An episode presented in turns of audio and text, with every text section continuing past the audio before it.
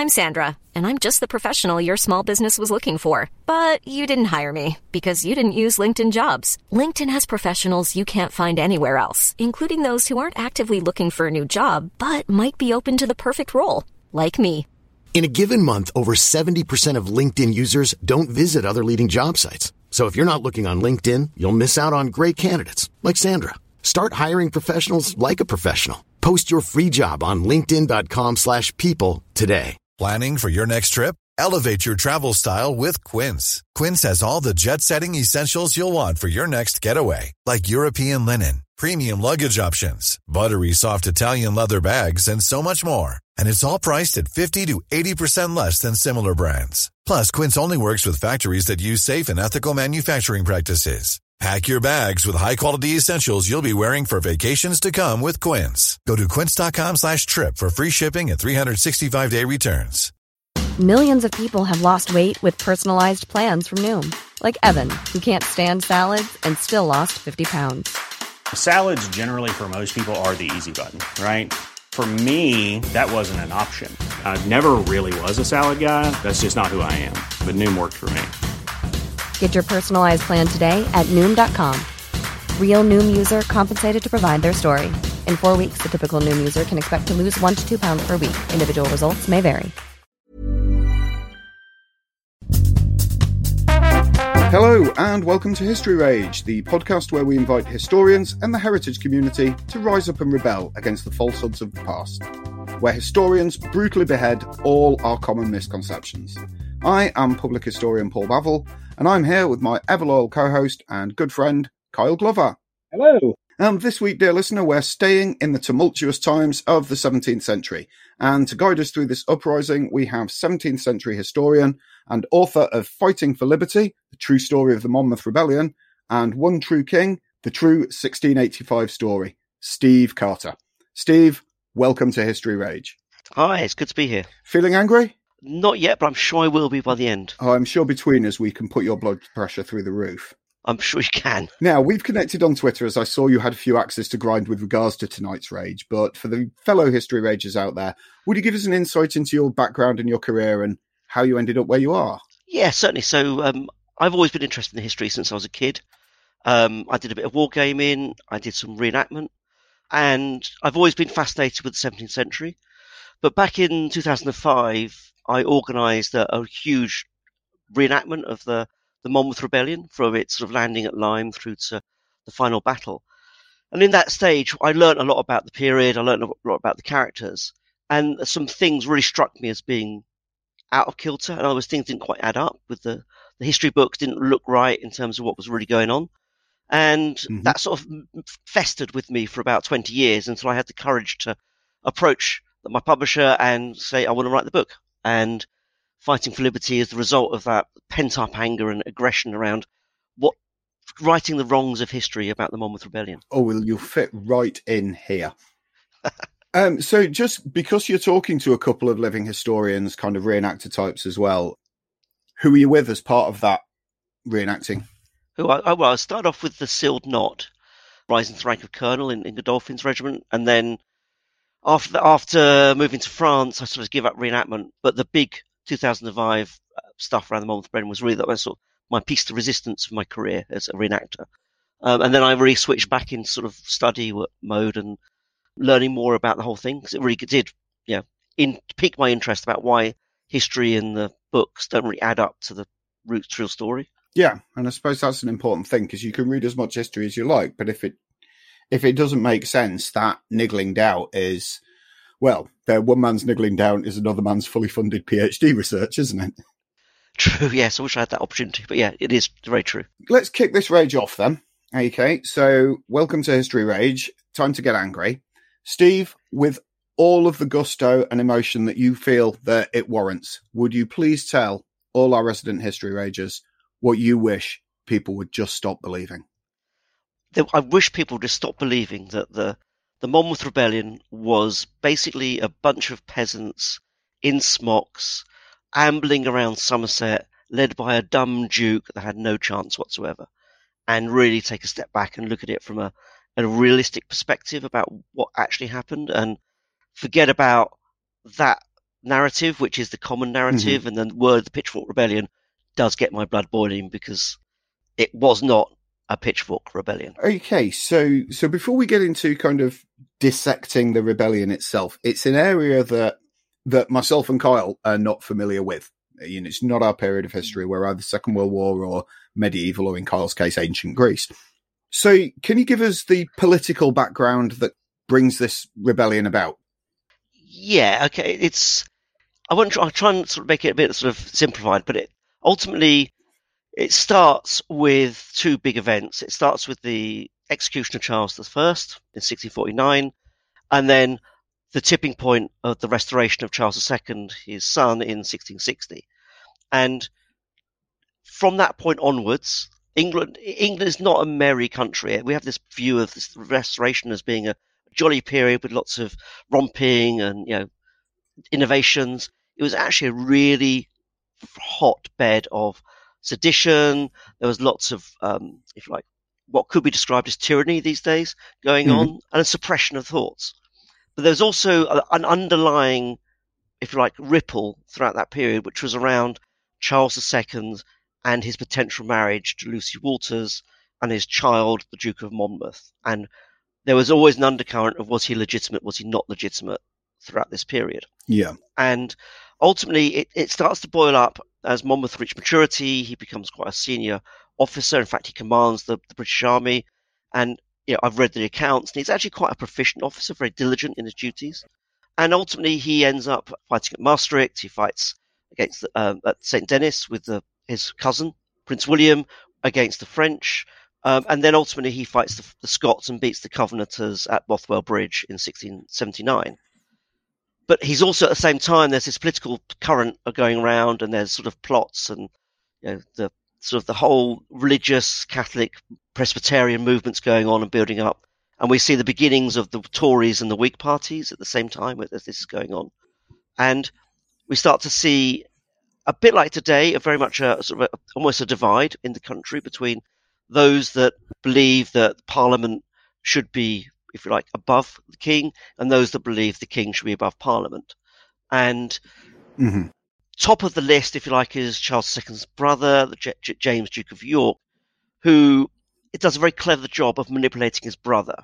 And his brother, Charles, King Charles II, has, has a very good way of balancing the two parties. He always plays off one against the other. So if the Whigs get too powerful, yeah. he'll, he'll, support the Tories, and the Tories get too powerful, he'll support the Whigs. And in by 1681, Monmouth falls out of favour. He gets sent. Basically, he's, he's, exiled, and James, Duke of York, takes over. And after, from that period onwards, it becomes very clear that James is doing everything he can to stop the Whigs coming back to power. But also, his brother's very ill. He's in and out of illness throughout this period. And there's a really telling episode called the Black Box episode where James, Duke of York, actually instigates a investigation into Monmouth's marriage and publicly announces there's, there's no black box holding the marriage certificate in existence. However, he carries on looking for this marriage certificate six months after he published the declaration. There's no black box. Interesting. But at the same time, they also then have a plot called the Rye House Plot in 1683, which basically sees most of the Whigs executed on hearsay evidence that they may have been involved in a plot. And behind that is effectively mm. people paid by James. So this undercurrent, people are going to exile, people are executed, and we find all the Whigs, or most of the Whigs, who are angry and, enraged by the whole um, Catholic proposition of James II, of King James as he would become, in exile in Holland, where they're sort of building up a head of steam, trying to think about ways of invading the country and, and deposing him. Okay, so this is not just you know this isn't just noblemen getting disgruntled with members of the royal family, a la the Wars of the Roses. There are actually people being killed in yes. amongst mm. Monmouth's social and political circles Absolutely. with, with the almost invisible hand of uh, of the king's brother. Yes, and that's a uh, there is this invisible hand, and it, it's something that history is whitewashed out a little bit because they don't want to make James II and the Stuarts are very much the heroes of the world of the people. They're, they're, if you look at any media, the Stuarts hmm. are, are very popular, and anything said against James is pretty much you know it's heresy so that's created this this momentum around him as being you know the sort of supposed king, the he should be king, etc. But actually he's quite an evil, wicked person, and he's a very tyrannical leader when he becomes king. well, king. he's that bad. We get the Dutch to invade. Well, you do, and, and that's that's where this all starts because the actual the forerunner of the Williams III's invasion is actually the Monmouth Rebellion, and this is where my, if like my interest peaked because the history books will tell you that William of Orange planned this to minute detail. He made sure that William, uh, that Monmouth would fail in his invasion, and you know, and therefore set himself up for royalty and become the king later. The truth is totally different. William is helping finance Monmouth Rebellion. He's supporting the counter, the, the other invasion that takes place in 1685, the, the Scottish invasion. You know, these guys are buying equipment in Holland, storing them in Holland under the eyes of the Dutch government. They're renting boats in Holland. This is not a, a secret society with a few pitchforks. The Earl of Argyll buys weapons for over 10,000 men. That's a big army. So 10,000 equipment for 10,000 men is quite a lot. So the regular and fairly simplistic view is that Monmouth turns up to Sedgemoor with an army of peasants and is soundly beaten back. Um, but who are actually backing and supporting these people and providing them with equipment, supplies, support in general?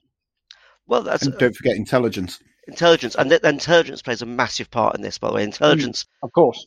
The government's the government intelligence network is massive, and, and that has a big impact on the, on the rebellion. But ultimately, who backs who backs Monmouth and Argyle? It's the Whig movement. He's funded by supporters who contribute and supply weapons and supply equipment into his coffers. And it has remember that the, the, English and the Scottish invasions are under the same umbrella. They're coordinated to take place, and it's a coordinated plan that they're following. So, yeah, the funding is coming from Whig supporters. Some of those Whig supporters, like the Earl of Devonshire, survives, and Lord Brandon survive, and later return with William and his army. So it, it's it's these, these men have got a, a deep-seated you know, hatred of, of the Stuart monarchy, and therefore they are funding it, and and that's where the money comes from. So, yeah, and that gives them the ability to buy some of the very latest equipment. I mean, the, the the one of the myths about the pitchforks army is, is that yeah, they're, they're peasants, etc. When you read of a royalist account, this is government account of, of the rebel rebel army, and they talk about the, the cavalrymen, weak cavalrymen, being armed with quad barrel pistols and double barrel carbines, fully armored and equipped better than the government army is. You start to get a Yeah, feeling that somewhere there's a bit of a disconnect. Yeah, that's top of the line equipment for the late 17th century. That's amazing level of armament. It is. It's it's actually a really impressive. I mean, when you look at the, again, you know, again, the history books will tell you, you know, they, that there was about a thousand muskets is all they took across with them England.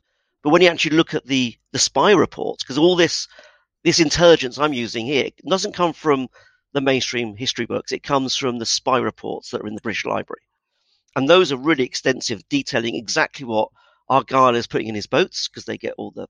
Again, basically, you remember that 17th century is no different to now. It's all about money. So if someone buys something, there's a register for it, there's an invoice, and if something goes into mm. a ship, there's a bill of lading. All that was captured by the, the government spies. They knew exactly what was being acquired and purchased, and they had reports of it. And that is an untapped source of information that I've really tapped into ultimately to find this stuff out. And it's really frustrating that it's taken me to do it, not anybody before that. It's really quite, yeah. One of my little bugbears. is that- I, I don't know, yeah. Steve. Take the book sales. well, hopefully, yeah, the book sales are good, but it's it's getting that message across because I don't know what you want the next question is, but I certainly think that Yeah. there's a lack of historical research that goes into it because everybody writes Monmouth Rebellion off as a bunch of peasants with pitchforks. So they write it off and they don't really do proper research. Um, while we're kind of talking about the the people who support this and things like that, I'd always viewed that the you know the dislike and the contempt for James II is pretty much down a Protestant versus Catholic line. Is there more to it than religion? Absolutely, absolutely more. It's it's it goes down to that whole principle of Parliament over the King. So, in other words, absolute monarchy or monarchy under the influence of the of the Parliament. Ultimately, that's the big. That is the driving force behind this. Yes, there is. Yeah, there is a religious element to it, but what the Whigs do not want to have is an absolute monarchy, the same as Louis XIV. Hmm. And you've got to remember that at the time we're talking here, Louis XIV has un- embarked on his persecution of the Huguenots in France. He's invaded most of Europe.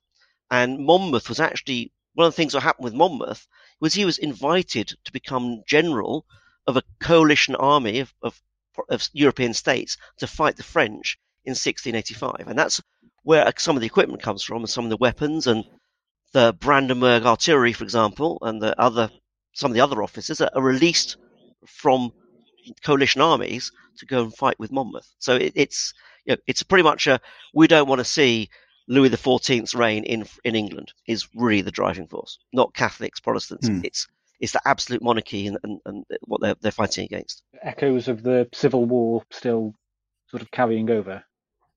Yeah, there is there is an echo of the Civil War. It's it's it's a civil war that's matured. Mm. So you know they're no longer most of the forces. I mean, a very small fraction were for not having a monarchy, i.e., pure Republicans. The majority of the Whig supporters and Monmouth and Argyle supporters wanted a monarchy. They weren't deposing the monarchy. They just didn't want the monarchy they had, Yeah, just not, or not the, the monarchy option of James. yeah, just not that monarchy. Yeah, looking for the sort of constitutional monarchy that we can have now. Abs- yeah, and that's and that's why uh, if you look at what happens in, in the continent, you know, William supports Monmouth, and one of, the, one of the ironies here is that do you know the last place Monmouth was before he got in his boats? The Hague with William and his sister and his sister-in-law. So so he was Monmouth was there in the Hague, a country that is supposed to have pushed him out of the country, supposed to have yeah, exiled him, supposed to have ex- tried to execute him if they could. The last people he sees is pretty much William, the future William III. And that says it all to me. When you read that and you hmm. go, okay, so William was planning for Monmouth to fail. It doesn't really add up because you have to have really good hindsight to, to really see that Monmouth's going to fail. Okay, so looking at the forces that Monmouth brings, then, and you've mentioned that the term Yeah. pitchfork rebellion is particularly unfair. What and who is making up Monmouth's forces that he's that he's raised for this uprising? Okay, actual soldiers. So if we look at, um, we separate the two campaigns out, Scotland and, and Argyle's in Scotland and, and Monmouth in England. Monmouth arrives with basically 83 soldiers, which doesn't sound very many. However, the vast majority of those are experienced veteran officers. So I'll give you an example. One of them has had 15 years service in the Brandenburg Army Mhm. as a captain.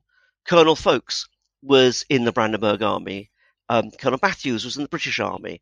Colonel Bovitt was in the New Model Army, in fact.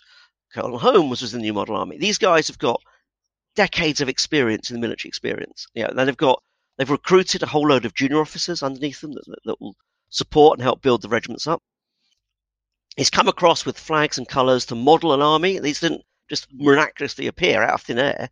He's come with them, and there, there's reports of them making the colours. So he knows exactly how much each how the company is going to be formed of. He knows how big the regiments and the battalions are going to be, and he's got the weapons for that size army. So the people who join him are supporters of the of the cause that have been around for you know, 5, 10, Mhm. 15 years, and they have advance notice that he's coming. Um, a large gathering of men are in Taunton way before he lands, and it's only by pure chance that one of his letters is intercepted by the sort of government agents that they have advance warning of his landing, and therefore the militia recru- uh, come out. If the militia hadn't come out, then the army probably would have been bigger and the march to London quicker. But actually, when you look at the, the day-to-day people, they're all like us, what we call middle, middle England. They are you know, working class people that are also you know, educated, well, educated. They're professionals, people, their families. It's a real mixture of people, and there are some important people involved in that as well, who ultimately go into have to go into hiding because James issues a warrant for their arrest, and that pushes a lot of the senior Whigs, like the Earl of Macclesfield, into hiding, uh, which means he can't lead and be part of the uprising. So, you know, intelligence plays a big part, but the, the key to the Monmouth army is is people who want to fight for the cause and want to see James deposed from what they feel is a unauthorized Yeah. rise to power and the and the throne, if you like. So they they see him very much that way. Yeah. So in terms of we we've talked we've talked a little bit about the kind of the equipment that he's equipping this army with. So is he? Uh, am I right in thinking then he lands with eighty three? Well, not soldiers, officers. So that that's his command staff that he's going to land with, and then Yes. he's he, the plan is to actually raise the rest of the army within the UK. So it's less of an invasion and much more of an actual uprising of British civilians. Yes, it's it's a it's so yeah. I mean, he he he quickly raises the men. So within within two days, he's got about two thousand men in his army. He's designed his force to, to number five thousand. Is what his what appears to be the number of his army. So it's about three thousand foot and about two thousand cavalry is what he's trying to get to. But yeah, he's he's got the people that join him are all keen, eager recruits.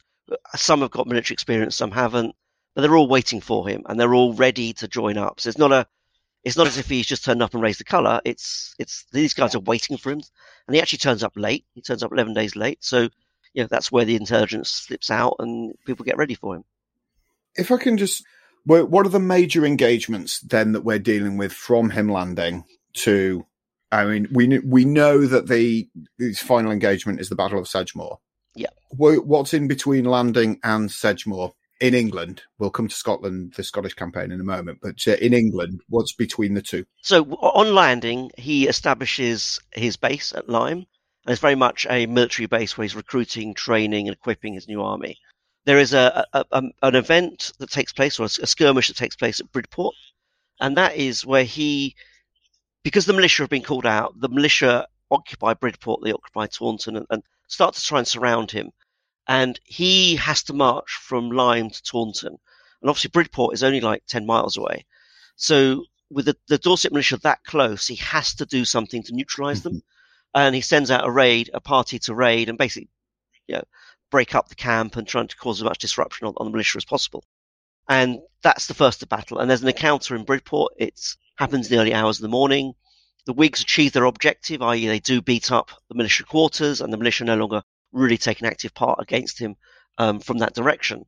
However, his cavalry are defeated and his infantry are victorious. So there's a there's a, a situation where his cavalry are beaten and Lord Grey starts to get his, his sort of bad press. But that is the first encounter.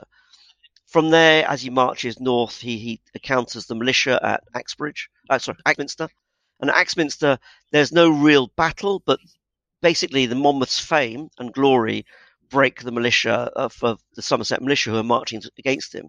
Because there's a rumour that actually Albemarle, in charge of the Devonshire militia, has changed sides, and it's a big trap. So again, he sort of he wins that battle or that encounter through his fame. Then there's a there's a number of small skirmishes between his cavalry and the small force under uh, Churchill, which is another rant I'll go on to later. Um, and then finally, um, when he marches north, there's an encounter at, at Keynsham, which again is under under in, uh, not understood that well. It's it's a an important event because it's it stops effectively Monmouth's high tide, if you like. He he reaches Keynsham under bad advice to take Bristol, and um, although he effectively wins the skirmish at Keynsham, he it's overnight he withdraws to Norton St Philip, where there's a really large encounter between the government army under Feversham and Lord Churchill and Monmouth, and Monmouth wins that victory. It's a it's a historians again have underplayed it because the mighty Churchill Hmm. loses the, the skirmish or the battle, but ultimately it's a victory for Monmouth. But his men have been on the mar- on the road for in the rain for like ten days, and it's yeah he hasn't had a break. And after the Battle of, of Norton St Philip, which ends in the rainstorm, the last units that launch into Frome don't get there until two o'clock in the morning, and he has to rest of his army. And that really give that pause gives the government forces time to reorganise. And Monmouth is running out of money, he's running out of food supplies, and he's really got one option, which is either to to make a bold move to, to London via Warminster, which he starts to do, but the government army cuts him off, or retire back to safe zone around Bridgwater, which is ultimately where he, he he knows he can get supplies and provisions. He can rest his army for a bit and then look for an opportunity to outmaneuver his old friend, the Earl of Feversham. So, and that's really the, in a nutshell, the march. And it's, and that's, I'm going to quickly rant a little bit. That's really where I first got my inkling that history books weren't quite right. They describe this as an amble around Somerset. He's actually using all the main roads. He's using the main roads. He's got people in his army that are local. They know everywhere. So he's not ambling around Somerset. He's actually marching at the same rate as the government army, army marching. He's recruiting as he goes mm-hmm. along. That always takes time. And he's moving from town to town and billeting, not billeting his men in the towns, but basically basing them in the town, which takes longer as well. So all these factors add up, but he's certainly not ambling around, and he's using the main roads of Somerset, not just Yeah. having a holiday, touring around the country. He's not slinking in back alleys. He is marching from town to town. Yeah, he's marching for towns, and he's also using the roads. And those in that period, you'd have used. You wouldn't have one column. You'd have had multiple columns moving using different tracks and, and Yeah. paths to get to places. You had a screen of scouts and uh, skirmishers. Yeah, effectively a screen around your army, and that's constantly clashing with the government forces. So it, it's he's doing the proper things. He's doing the proper military duties Yeah. of the time. He's not ambling. Yeah, this is this isn't a rebel. It's an army that knows how to behave like an army behaves. Yes, and he's, he's a general. He's a you know he's experienced general. He's led armies in the battlefield and been, victor- been victorious, so he knows what he's doing. So what's going on in Scotland in the meantime? Well, Scotland is a is an interesting one. Argyle lands in Scotland. I I, I put down Scotland to being he wasn't Scott Argyle wasn't defeated by the government.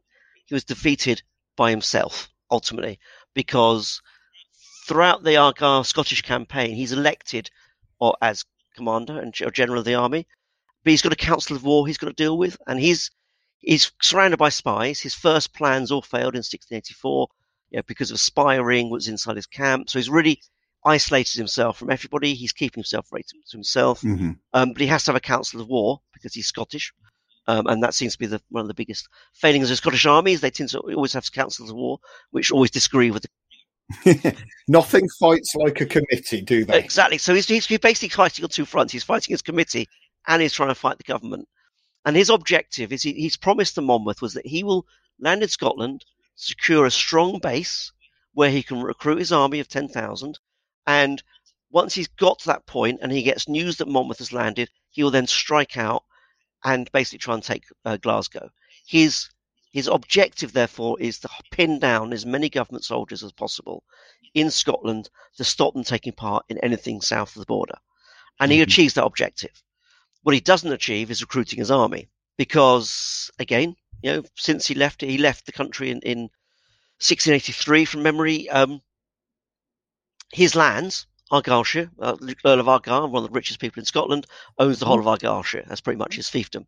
Um, but it's been occupied by government forces for like four years, who have been, yeah, not raping and pillaging, but they've been pretty much harshly taxing and taking cattle and, all- you know, leveling grudges, if you Yeah, like suppressing that area. Yeah. suppressing that's the word suppressing yeah. So Yeah. they've suppressed the countryside and he turns up and he he wants to go to Inver, Inver, uh, Inverary which is his capital. He knows it's a safe location it's a good secure base. It'll take a navy fleet and a bombardment and strong armies to take him out of Inverary. And but he can't get the council of war to agree to it. So he ends up sort of taking a half-hearted approach that sort of middle ground each time. Okay we won't we won't go straight to Inverary. What we do is we go to Isle of Bute and then we'll do some expeditions to find out where the best landing is. Then we'll go to the Cowal Peninsula, and then hopefully I'll get through, you know, through guile. I might be able to get the council by accident to agree with me please get in Inverary. So it's it's pretty much a campaign where he's on the upper hand, he's winning, and unlike Monmouth, Argyle's got 300 veteran Scottish soldiers who have been fighting in Europe for 10, 15 years. These guys are not just elite; they are veteran elite, if you like it, term that term. These Yeah. guys are really good soldiers um, with the best and latest equipment. So Argyle's been buying equipment for like two years. You know, he's been you know, building up a stockpile under the noses of the, of the, of the government agents. Monmouth has got basically sort of three months to do it. So you can see the bit of imbalance there on on the, the, the equipment. Well, they do share some stuff. So yeah, so Argyle's got a, a lot of equipment.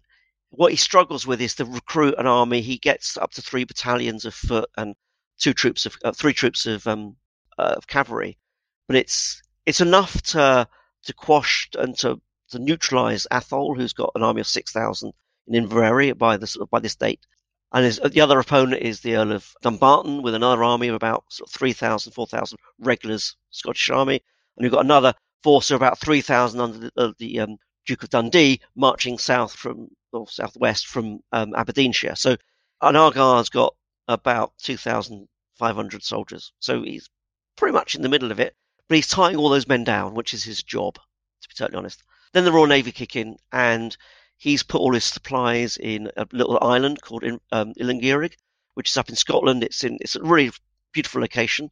Um, but he's faced, although he's got a quite large fleet, he's got Dutch sailors that do not want to engage the Royal Navy. So he's pretty much sat in a situation where he's got a castle, all his magazine, all his stores are in this castle, and the, the Royal Navy sail into the loch and basically take possession of his magazine. But he's seen mm. this and he's marched where? He's marched east already. Outmaneuvers the government. The government army haven't got a clue where he is, and then he's spotted near Dumbarton Castle. And then the Earl of Dumbarton, who's in Glasgow, realizes that actually he's been outmaneuvered and rushes his cavalry north.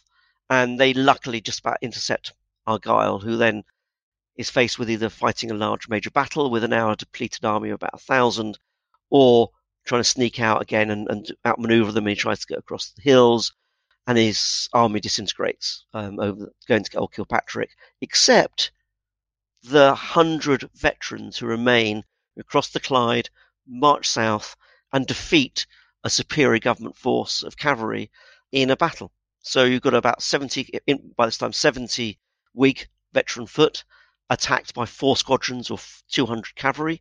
And you would put your odds, if you like, if you heard that on the battlefield. Well, 400 cavalry, uh, uh, sorry, 200 cavalry against 70 infantry. I think I'd go with the cavalry. Yeah, I'd, I'd put 20 guineas yeah. on the cavalry. Yeah. Yeah. Yeah, well, you'd have lost because he only loses uh, five men and he defeats the cavalry and marches off, although he gets lost. But anyway, that's a long, another story. Eventually, uh, but this is this is actually another. This wasn't Argyle. This was um, his his sub commander, um, yeah.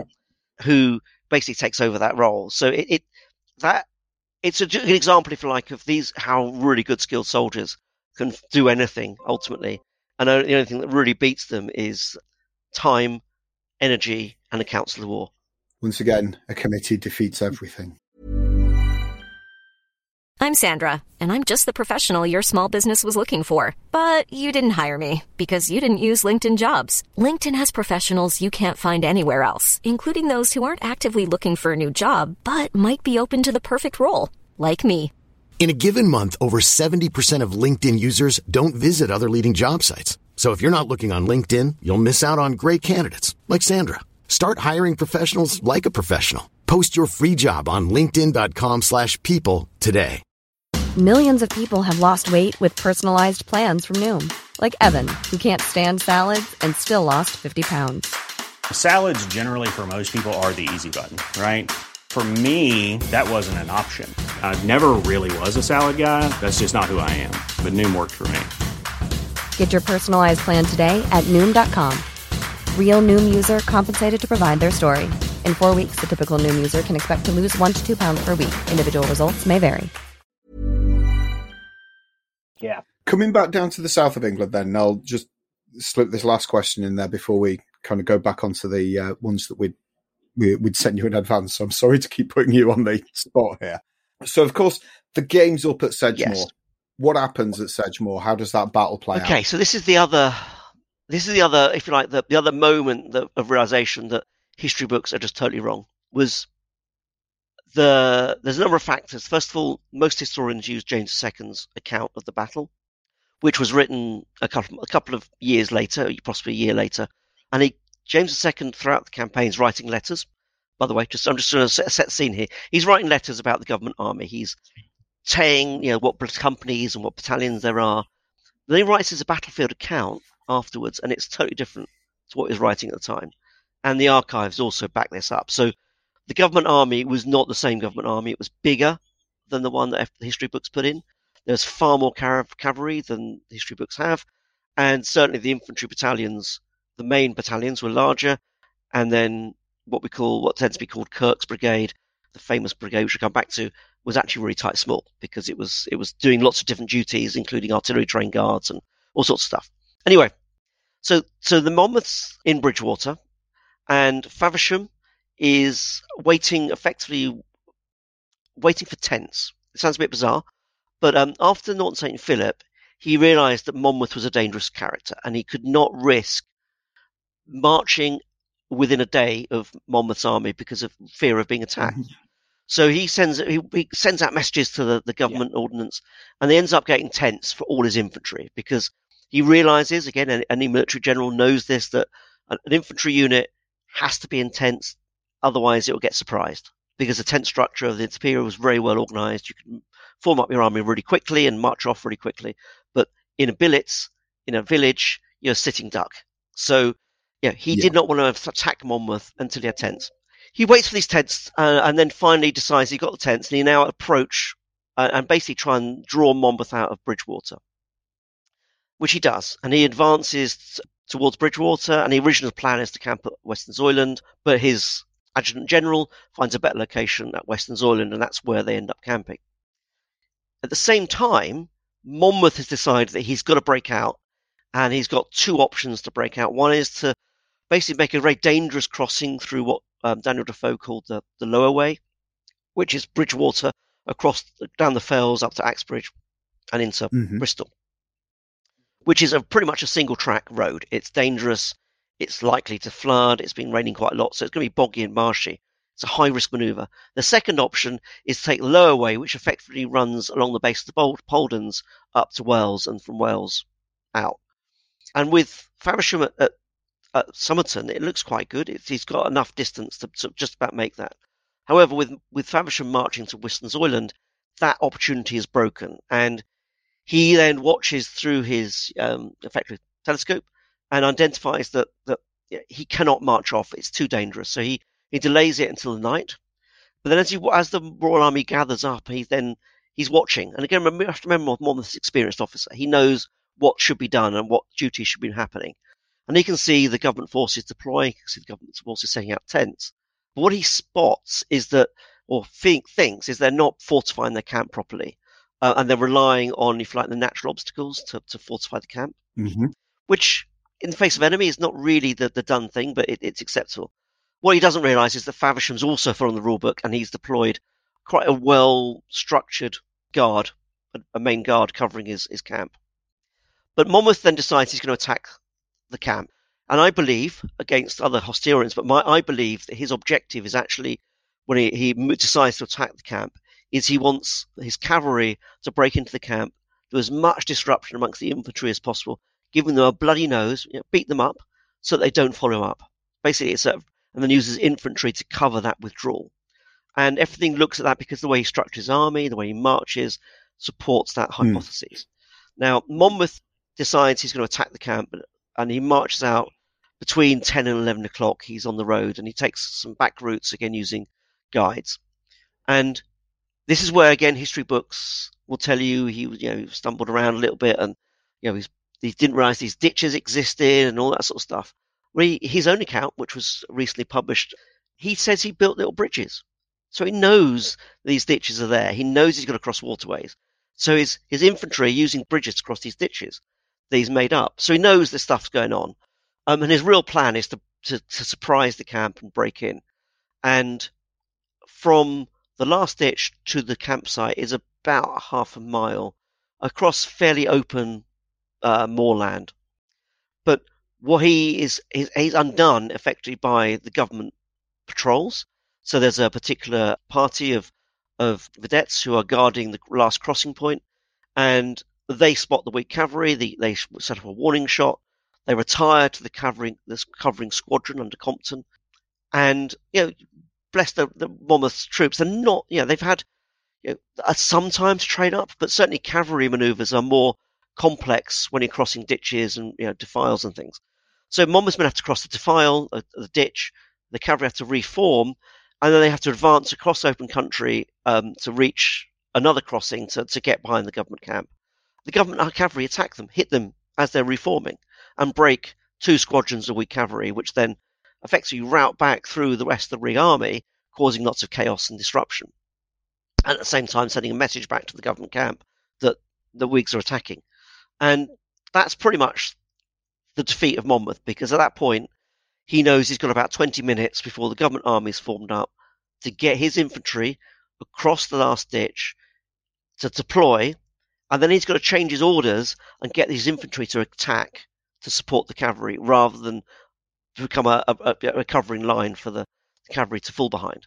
And that's really where this battle really starts to go wrong for him because he advances across country only to find that the government army is deployed and waiting for him from the camp to you know, to then force try and get his men to cross over.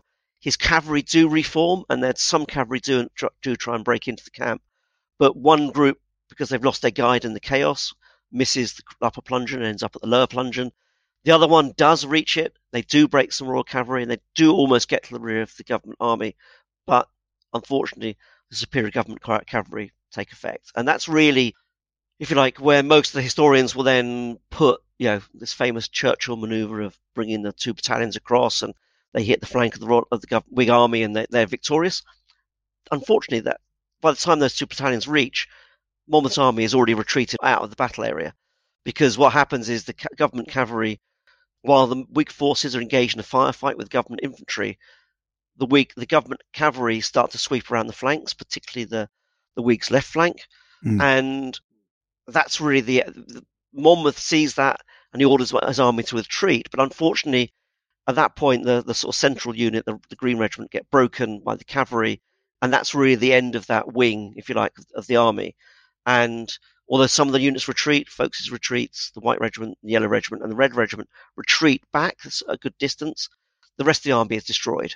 And then there's a rearguard action, which Feversham brings his army forward, and but he decides he doesn't want to chase Monmouth's army into the cornfields.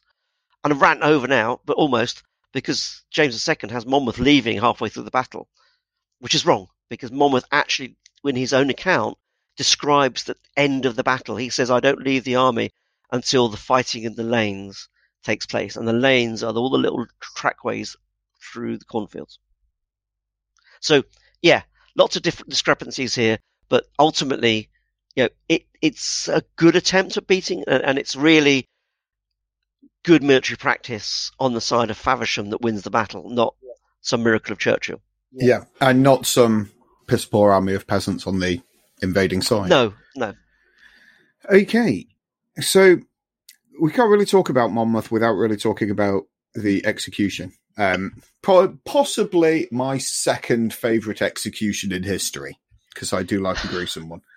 Is it as botched as history paints? It? Yeah, that is that is a pretty much. Um, yeah, you, I can't fault history on its its painting of, of Monmouth's execution. It, it is a real. a real botch up by by ah, yeah. and him. Yeah, good old Ketch. An interesting Ketch comes in later on, and he, he says he can't kill more than 19 people in a day, which is during the Bloody Assizes. So yeah, he Ketch plays a part, and yeah, he's he's he's got a blunt axe. He uses a knife, which doesn't work, to try and cut the final tendons. You know, it's a real bodged, yeah, bodged job. You know, when you strike an axe on someone's neck and they then sit up, it's it's not really a good sign that things are working properly can't kill can't kill nineteen men in one day. Has difficulty killing one person at one edu- one execution. Exactly. Yeah. When he's got all the favour, he hasn't got anything to worry about. You know, he hasn't got hasn't got to draw and quarter them or anything. He's just going to cut the head off. Yeah, it's got to be the easy. okay, so, what is the actual legacy of Monmouth's rebellion? What carries forward throughout history from there? What the real legacy, and this is yeah, there, there's the real legacy is the Glorious Revolution, and this is another bit of a, a thing for me is that when you look at the slogans, the even the even the sort of the what's on the banners and the flags when William arrives, it, it might as well just been taken out of Monmouth's scrapbook. So you know, the Glorious Revolution is basically a replay of Monmouth's invasion, except this time William III's got shed loads of more soldiers, but the objective is the same. The supporters are the same. There's even a couple of battalions of Whig infantry who fought at Sedgemoor and two colonels who fought at Sedgemoor in William's army. So his legacy really is that it it it, it set the scene really for James II's downfall because James's cruelty um, afterwards, and, and some people say it's not cruel, it's just normal, but James was was you know it, it wasn't Judge Jeffreys that executed people; it was James II who actually said, "I want him to die, I want him to die, I want him to die, and I want him to die," and he can go. He, I'll sell him off to my friends. He was the person finalizing that list. Yeah. So, you know, he, he had pretty much hands on experience. So the legacy is really the fact that we, in the United Kingdom anyway, we're following pretty much the parliament over um, the king, and the monarchy is is is subservient to the, to the, which is actually what Monmouth and his supporters wanted. That's all they wanted in life, and it took a lot of deaths, but they achieved that in the end. But with um, you know, additional support and a you know, another reason for the, the Dutch to invade, which was again French interference in Europe and a, and a war. So, yeah. how do we fix this myth? Uh, what would you like to see done about it to stop people believing? First of all, I'd like to see the Pitchfork Rebellion removed from all propaganda because it's just it's just totally and utterly it, it belittles the efforts and, the, and it belittles the army, and it's stopped. Yeah. It's one of the reasons people haven't researched it properly because it's a pitchfork army, bunch of peasants. Let's write this off really quickly, and we can do that in a paragraph in a book. Or I can write a whole book about it, but actually not write about anything that's you, you say that, Steve. You know, you, you mentioned there that people don't research it because it's a bunch of peasants. Yet the peasants' revolt is one of the most researched things in in medieval history. yeah, why why can't we research a bunch of peasants, even if they are? Because because they're the rebellion against James, and James is the you know James and Charles, the two brothers are untouchable, and because you know, James wrote an account, and his account is God and gospel, and therefore anything that goes against that is wrong. I mean, it, it's put it this way, and, and I'm going to go off on one because I am writing a biography of Lucy Walter, but I go off on this tangent a little bit, which is if you accept that Monmouth legit- was legitimate, you undermine every piece of history since that point. The whole Jacobite cause is undermined. So if you have any Jacobite sympathies, you cannot write that Monmouth's cause was a legitimate cause. So you yep. un, you belittle it. You call it yep. the Pitchfork Rebellion. You talk about you know, Monmouth ambling around Somerset. You talk about all the other things you have to talk about to make sure that no one takes it seriously. And it was actually a really close cut thing. James was scared that they would win. You know, he had all the intelligence in the world. He knew what's going on, and he was scared. He wouldn't have put all that soul, mobilized the whole British army to try and tackle this rebellion, which effectively wasn't a rebellion, it was an invasion, if he wasn't scared of it. And that's the fact. I mean, it was an invasion, it wasn't a rebellion, it was a planned operation to change the government of the United Kingdom. Well, thank you very much, Steve, because as ever, that's given us a wealth to consider in an area that I'll confess I knew very little of until tonight. Uh, and I was as guilty of the Pitchfork Rebellion myth as anybody. Well, hush your mouth. thank you. Well, no, thank you very much for coming on and giving thank us you that. Let me um, air my, my grievances. Well, ladies and gentlemen, if you'd like to know more about Steve's work, then you can start by buying the excellent books that he's published so far, and he does have another one on the way, as he says. Uh, and we'll have links to those in the History Rage bookshop. Uh, you can read up on his excellent website, www.warwalks.com. Uh, we'll also have a link to that in the show notes. And you can follow him on Twitter at warwalks. But once again, Steve, thank you very much for bringing 400 years of anger to our podcast. Ladies and gentlemen, I hope you enjoyed this episode. You can follow us on Twitter at History Rage or individually. I am at Paul Bavill. And I'm at Kyle G History. And if you've enjoyed our work, then please subscribe to us on Patreon, as your £5 per month will get you episodes a whole season early, the invite to put questions to future guests, and of course the coveted History Rage mug. And you can subscribe at patreon.com forward slash history rage. But until next week, thanks a lot for listening stay angry. Bye-bye. bye